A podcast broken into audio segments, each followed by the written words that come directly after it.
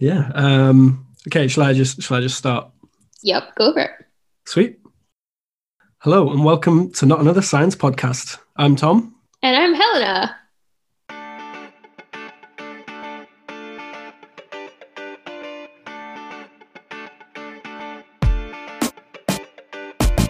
So, Tom, tell us about this episode. What's happening? Okay, so on today's episode, we are back with the man, the myth, the legend, Professor Jamie Davies. He is the Professor of Experimental Anatomy at the University of Edinburgh, and we've had him on a couple of episodes now. One back in our coronavirus mini series, where we were talking about the database that him and his lab set up, focused on drug targets that could tackle COVID. And also in our last episode, we were just chatting about kind of science, life, everything like that. This episode, we are back with the remainder of our conversation, talking about all sorts. He accidentally created the first biological database on the internet. Um, I think it's a testament to how lovely and how interesting he is that this is now our third episode about him. yeah, yeah, exactly. He's earned it. Absolutely. But yeah, so he's you know he's had a really interesting career in in academics. He also started his own journal, dedicated research journal, which is quite cool um, that he edited for a long time. So we had a little chat about that, and he also had some very lovely and sage words of wisdom for kind of people who are maybe struggling a little bit with you know imposter syndrome. So yeah, good good chat, great chat. Was there a favorite part of the conversation for you? Honestly, it's just really nice finding someone who also has a terrible memory. And, you know, if he managed to take that and create the first biological database on the internet because he's got a terrible memory, then I feel like I could I could do so much. For all those people with terrible memory out there, there is hope. You, there is hope for you. Just before we dive in, we have a new sponsor on the podcast, which is very exciting. This podcast is sponsored by Greiner Bio One, supplying laboratory, diagnostic, and medical products to research institutions, higher education, the NHS, and others across the UK. For details of the full product range, visit www.gbo.com. So, the fact that everybody knows about me is that I have a terrible memory. I always did. And when I was a postdoc working on kidneys, it was the era that people were just starting to publish gene expression patterns and protein expression patterns in tissues. I'm that ancient. And remembering them was a problem. So I started to make word processed tables, you know, sort of, uh, you know, lots of columns on the table of different parts of kidney, the rows on the table would be these genes in alphabetical order and just ticks and crosses. And I just did that as an aid memoir for myself. And then, and then in, you know, in meetings when people come and visit the lab, I'd get the tables out for a conversation. Oh, can I have a copy? So eventually, I had this thing of, of doing the tables, putting them in envelopes once a month or so, and sending them around to about 20 different labs and getting Yeah. little few postcards in return. And I, I read, um, I, I for various semi-legal reasons, I've been on the internet since the 70s. And somebody said that in CERN, there was an interesting idea that somebody called a worldwide something or other of having pages that could be linked by hyperlinks, but not just within a computer, but from computer to computer, which was Yeah. the new um, hyperlinking things that happened before, but only within.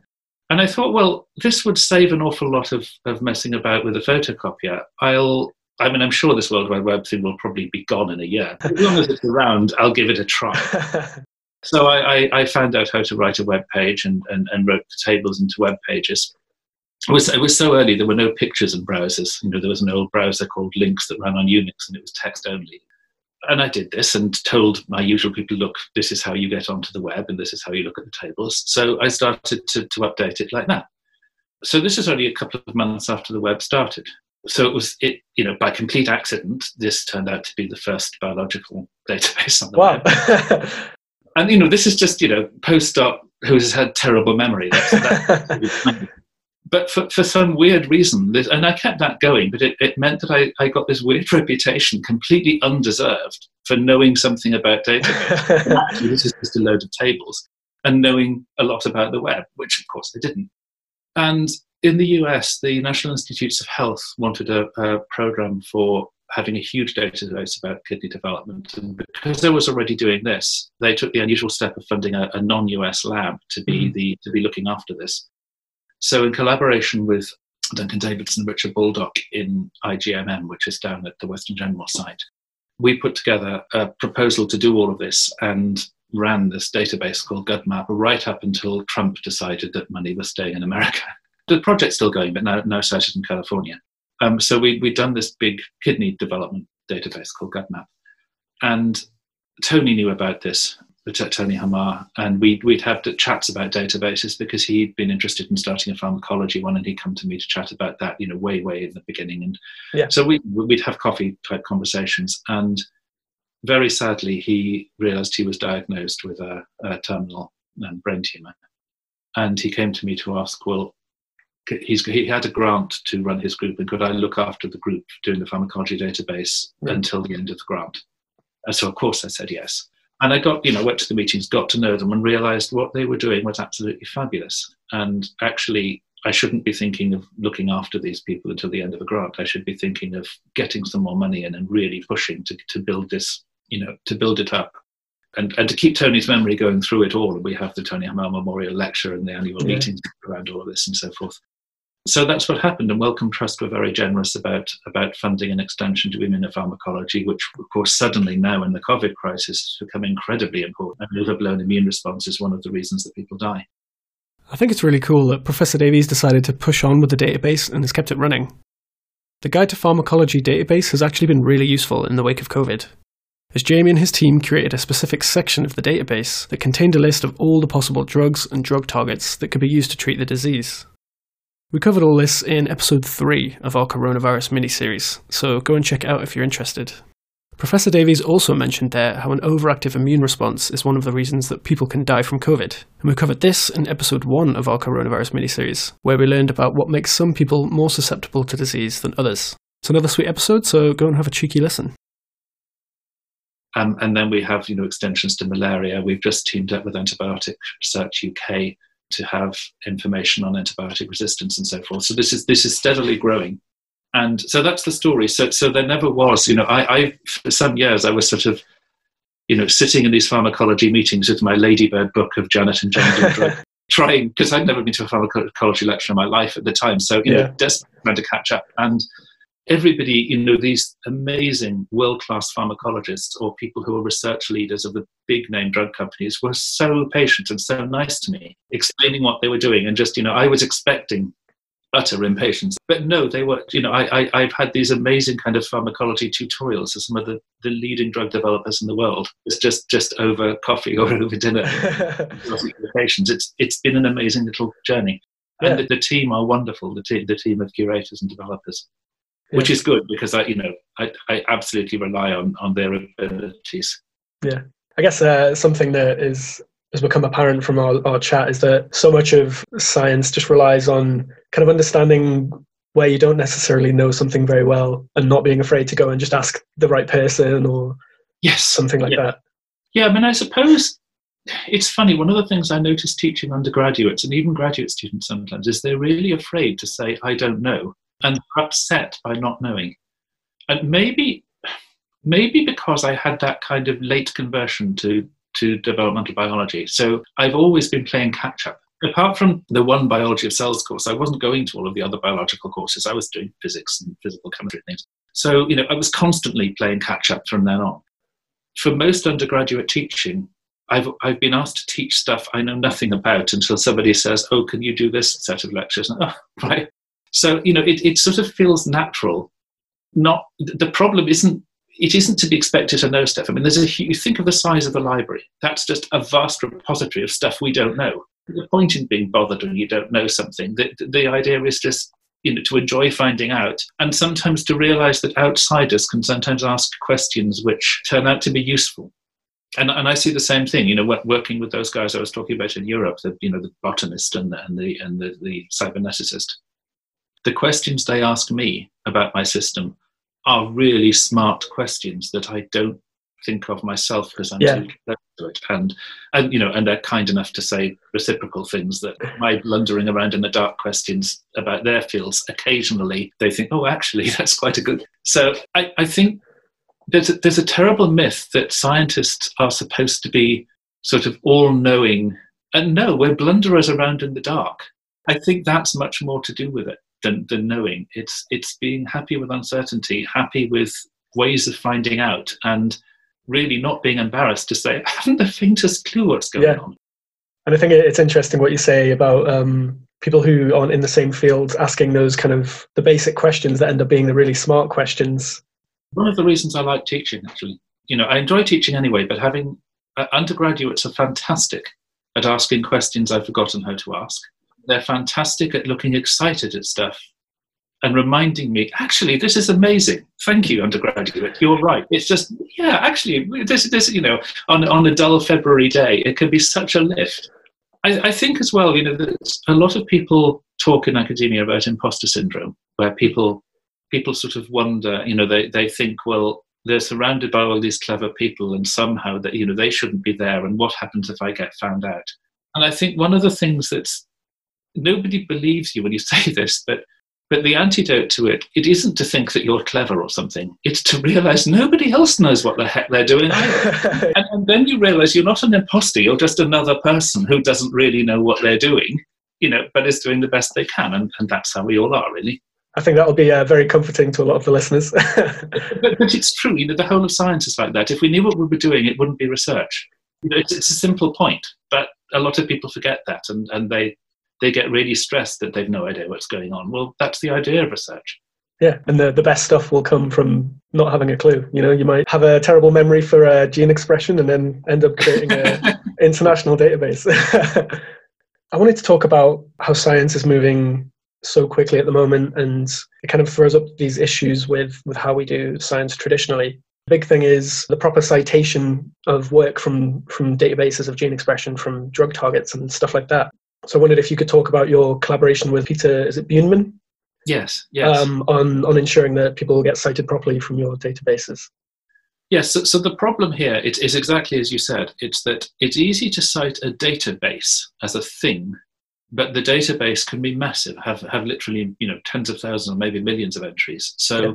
giving credit to the person who wrote the database, you know, me and my, my colleagues, it would not be right for a piece of information that was actually discovered by somebody working in South Africa on a drug or whatever. Um, and Peter Buneman's been interested in this problem. He's, he's a brilliant specialist in databases and in, in informatics generally. And he's been in the game for a long time and has been bothered by this for a long time. We've been, you know, we've had many discussions about how you can cite specific parts of databases properly for all of this to work, we wanted the citations to, to, be picked up by things like Scholar Google, so that all of the kind of, I mean, I, I really hate this world, but there are automatic ways that that you know computer programs will search scientific literature and see who's published what and how many times it's been say, cited and give yeah. them some brownie points according to all of this and yeah. these numbers like H indices and things which are misleading nonsense but but that's just the way the world is so we wanted to make it so that people would get credit for contributing to a database because these machines would at least detect that they'd done so. And the library worked with us to create what's effectively a new electronic journal, but it's a journal to which nobody can directly contribute. Instead, each set of database entries, and that may be a single entry, but typically the people who help us put the database together are giving us information on a whole family of molecules. So each set of that, there'll be a kind of abstract from the database entry, which can be produced by machine, and the set of authors and the citable entry for all of this, and then a link straight back to the database and a link to all of the information that they drew on in order to make the data entry. Oh, and importantly, the Google type scrapers that are looking through the whole world of science will pick those up because it is a genuine journal run from Edinburgh. Everything's correct about it. Odd thing is you can't actually send in a paper to it. And that's, that's a very interesting solution to to a problem. All of the credit for the for the idea goes to Peter and and for the implementation to him and Simon Harding, the developer. I'm you know I've been in part of the conversations and part of the writing, but really they deserve all of the credit for this. Mm-hmm. Do you kind of hope that it's something that's going to be picked up by all these other databases and and put to use? I think yeah, I, th- I, think as partly as long as we're in the world of people putting together silly metrics for scientists, then it is important. One of the problems of databases is that they die when there's lack of funding. Even if the actual database is left on a server somewhere, as everybody knows, that people are constantly updating standards of the web and updating operating systems. And eventually, any piece of old software won't run on the new version of something and then it's dead.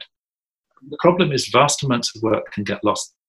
Having exported, you know, things like PDFs, which presumably will live for a very long time, of the contents of databases, it won't be as easy to use as the database, but at least the information is there and it's not lost. Every two years, we generate a special issue of the British Journal of Pharmacology, which is full of an abstract. I mean, it consists of nothing but an abstract of our database. So at least you know, there's a kind of backup to the libraries of the world of our database every two years, whatever happens. And I think these sort of citable abstract things also form part of that. They they move some of the data offline so it isn't lost altogether. But I'd love it if the world would just grow up and stop coming to these silly metrics of scientists. And actually, if you're trying to interview somebody or you're shortlisting them for an interview, don't look at a metric, read their papers rather than just, oh, this guy's got an H index of 38, but she's got one of 47, so let's employ her for ridiculous reasons connected to the database, actually, my own H index is stupidly high. And lots of people in my lab are now listed in this Web of Science 0.1% most cited scientist in the world list. And, you know, that's why I feel completely able to say this is absolute nonsense. And we're there because of the number of times people cite, cite entities in our database from mm-hmm. other papers. We're not there because of people doing normal citations. I, I, but it just highlights how silly these numbers are it's yeah something that's always confused me looking at journal power scores and stuff like that. Not really understanding where that number comes from. It just seems like a such an arbitrary value. Yeah i mean of course there's an algorithm to generate it but it doesn't tell you very much about any individual paper. I think the much more interesting graph i've forgotten where this is published but it's pinned to a notice board near my lab where somebody plotted the fraction of papers that are retracted as being not just corrected but fully retracted, either fraudulent or just so bad they had to go, yeah. against the impact factor of the journal. It is very close to a straight line. Wow. So New England Journal of Medicine, Nature, that bunch have a high rate of retraction, whereas you know Journal of Anatomy and those sort almost nothing. Um, and presumably, because if you're going to make a fraud, there's no point in doing it from a minor journal. but but you know, I, either way, I think I think it's a it's a comment about not worshipping particular journals because of their covers. So, my next question to Professor Davies was about the research journal that he helped to launch. Um, but I absolutely butchered the pronunciation in the interview, so I'm just going to do like a little intro here. Um, so, yeah, Professor Davies launched a journal. It's called Organogenesis, and it is a place for scientists to publish research on the development of organs, hence the name. The organo bit comes from the focus on organs, and genesis, of course, means creation. So organogenesis is just the creation of organs. I was editor for eight years, uh, which is the, the, the last two terms, and then and then stepped down from that. It was great fun to do, but by the time the eight years was up, stepping down with relief. But organogen- it was great fun launching a new journal fortunately just before these days of predatory nonsense journals. But it would be, I think, it would be incredibly hard to launch a new journal now. And yeah, it was it was fun to do, but you know, took a lot of time. Yeah, I mean, how do you go about setting up a new journal? Uh, what what is that process like? Well, it was an established publisher who came to me to ask if I'd edit it. That's Ron Landes. So for me, that it was agreeing a scope for the journal, finding a good editorial board. And that's partly people you can trust to do a good job, and it's partly people whose names are well known enough that it's clear this is not, you know, this journal is serious. And then for the very beginning, you know, really you have to. I mean, nowadays this this of course has has, has changed its reputation entirely, but back then it wasn't a dodgy thing to do. To be writing to people to sort of say, look, here's a new journal, and this is what we're trying to do, and you know, if if you've got any data that would fall into this, it would be great if you could come to us. But we don't have an impact factor yet. We are asking people actually to do a bit of a high risk thing. On the other hand, they know that although, of course, everything has to be scientifically sound, the threshold of how exciting it is will be lower for the first issues because you're not going to get the most exciting stuff sent to a journal which isn't going to appear on PubMed for two years. So that bit, the first couple of years, is always a bit rocky about, you know, do you have enough really good material to, to fill the issues? So fortunately, we did. We were only publishing quarterly back then. And then, you know, as people start to see things that are in that journal, then the momentum starts to build and the whole, you know, people start sending things and, it, you know, it, what, it's a kind of, you cross a barrier and then suddenly you become somewhere that people want, want to publish. And yeah. then everything gets easier in the sense of not being worrying about will we have enough to fill an issue. But on the other hand, of course, then the whole business of, of sending things out to you know for review and dealing with all of that starts Yeah. to take more of an overhead of time. The other thing I'd never expected is the extraordinary things that get sent to journals. You know, the, the number of creationist proofs that I had sent to me, and some of them, you know, on printed paper, sent, sent physically through the post Wow. that had obviously been sent to journal after journal after journal. Or, you know, there was one really amazing piece of work, which, and uh, the trouble is, the, the, the author would, th- would think I'm being insulting saying this. I know because he's threatened to take me to court over, over not publishing. but it's actually, I think, a work of amazing science fiction. No, I mean, I mean, I mean that in a, in a kind of respectful way. It was effectively it was imagining development working a completely different way as a mechanical field in the ag driving differentiation. And it was a kind of scientific fantasy. If the premises were correct everything would have held together. And i thought it was absolutely brilliant for that. It wasn't science it was a piece of creation a sort of very scientific art and unfortunately, he got extremely stroppy when, when, when we wouldn't publish, as I said, was threatening court action and all, all Yeah. And I used it. Eventually, I used the, uh, I got permission. I mean, finally, we kind of, you know, settled down a bit in, in, in, in, in the way we were writing to each other. And I got his permission to use it in uh, finals exam. No, sorry, the, the author put it on the web, so I, I gave a link to the web. And the idea was, was to read this and then to give the shortest evidence based argument that would refute that this is really the case from what people knew of, synthetic, uh, of, of developmental biology. And it was a really interesting exam to mark. And I think the students actually found it quite an, a surprising, interesting one to do because it really makes you think. So that was the most interesting, crazy thing that was sent. But there were lots of creationist tracts and, you know, and just all sorts of things, or, or bizarre papers on subjects like biology or astrophysics. And it's going, what? What? I, nobody warned me that happens. yeah. I I mean, is there any any other sort of just really surprising things that you learned that you didn't realize would happen uh, through kind of getting involved in a new journal? One surprising thing, I suppose I sort of knew about this because I'd been a victim of it, but that referees can be so rude. And as an editor, I would sometimes, you know, I would always pass on the referee's comments, but my covering letter would often be apologizing for the tone of them. Or Mhm. sometimes I'd write back to the referee and said, please could you rephrase that? The, the, the point stands, but there is no need to be rude. You know, do not comment on the intelligence of the, of the, of the scientist. And then the other thing that was, that was interesting is, you know, I think editors ought to play an active role. They ought to read reviews and think carefully. And something which has always annoyed me as an author, but it, you, I could see it so much more clearly as an editor, is the way that some referees just add loads of work, which are which is not needed. You know, to be slightly silly about this, let's say that somebody had published a, a really good paper about how mice hop, and one referee said, "That's really fascinating. Now tell me about rabbits." You don't need the rabbits for a paper on how mice hop. And there were so many examples of that. I mean, of, of course, normally molecular, but I just wanted to give a clear example. Yeah. As an editor, I always felt it was my job to say, actually, no, these points for, for referee one, you must answer because they're about the robustness of the work.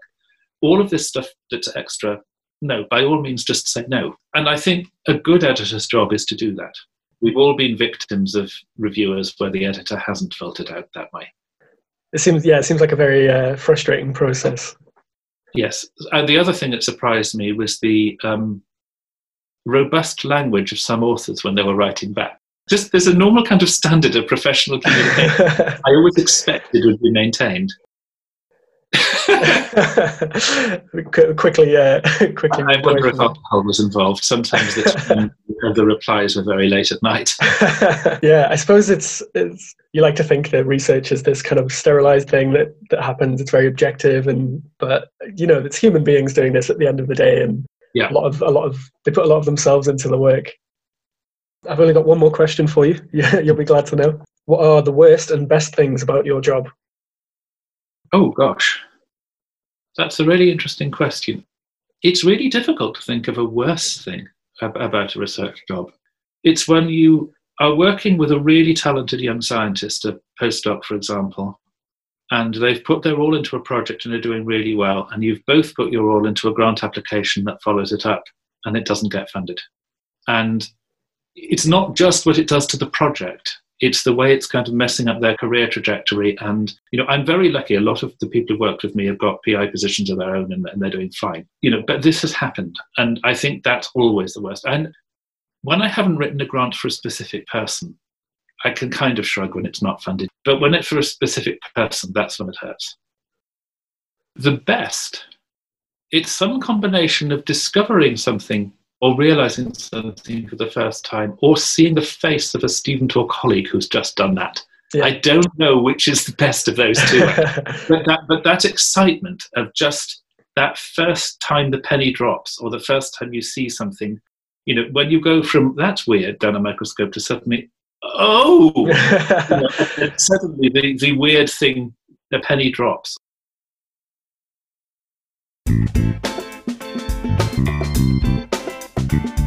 Once again, a massive thank you to Jamie Davies for coming on the podcast. He was so generous with his time, and we had a really, really nice conversation back in April and managed to stretch it to three episodes. So I think that's pretty cool. If you want to, go and check out his research, go and check out his blog on his lab website. That's super interesting, all about life and science. We'll pop the link in the show notes.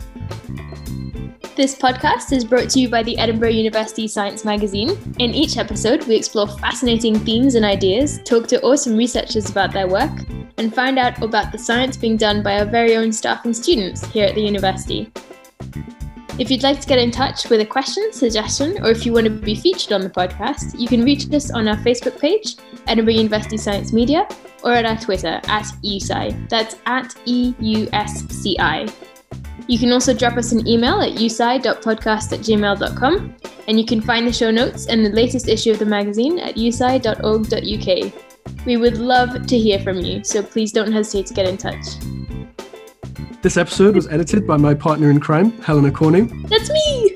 The podcast logo was designed by EUSci chief editor, Apple Chew, and the awesome podcast cover art was designed by Heather Jones, our social media and marketing genius. The intro music is an edited version of Funkorama, and the outro music is an edited version of Funk Game Loop, both by Kevin MacLeod. I've been your host, Tom Edwick. Until next time, keep it science. Here are some choice outtakes from our recording of this episode. Caution, this is where we earn our explicit rating. Because you are technically the host, I just butt in. um, all right, let's do this outro yeah. and then we can chat some more. Let's um, smash it. This episode was edited by my partner in crime, Helena Cornu. That's the me. podcast. Oh, oh, sorry. That's great. That's good. Okay, I'm going again and drop it in. okay, let's do this thing. Yes. Okay. All right. I'm, I'm going. Once again, massive thank yous to. Oh, not thank yous. God. All right. This is a nightmare. Okay. One of these days. All right. This podcast is sponsored by Greiner Bio One, supplying laboratory, diagnostic, and medical products to research. Ins- it, oh, fucked it. Absolutely fucked it. From the top.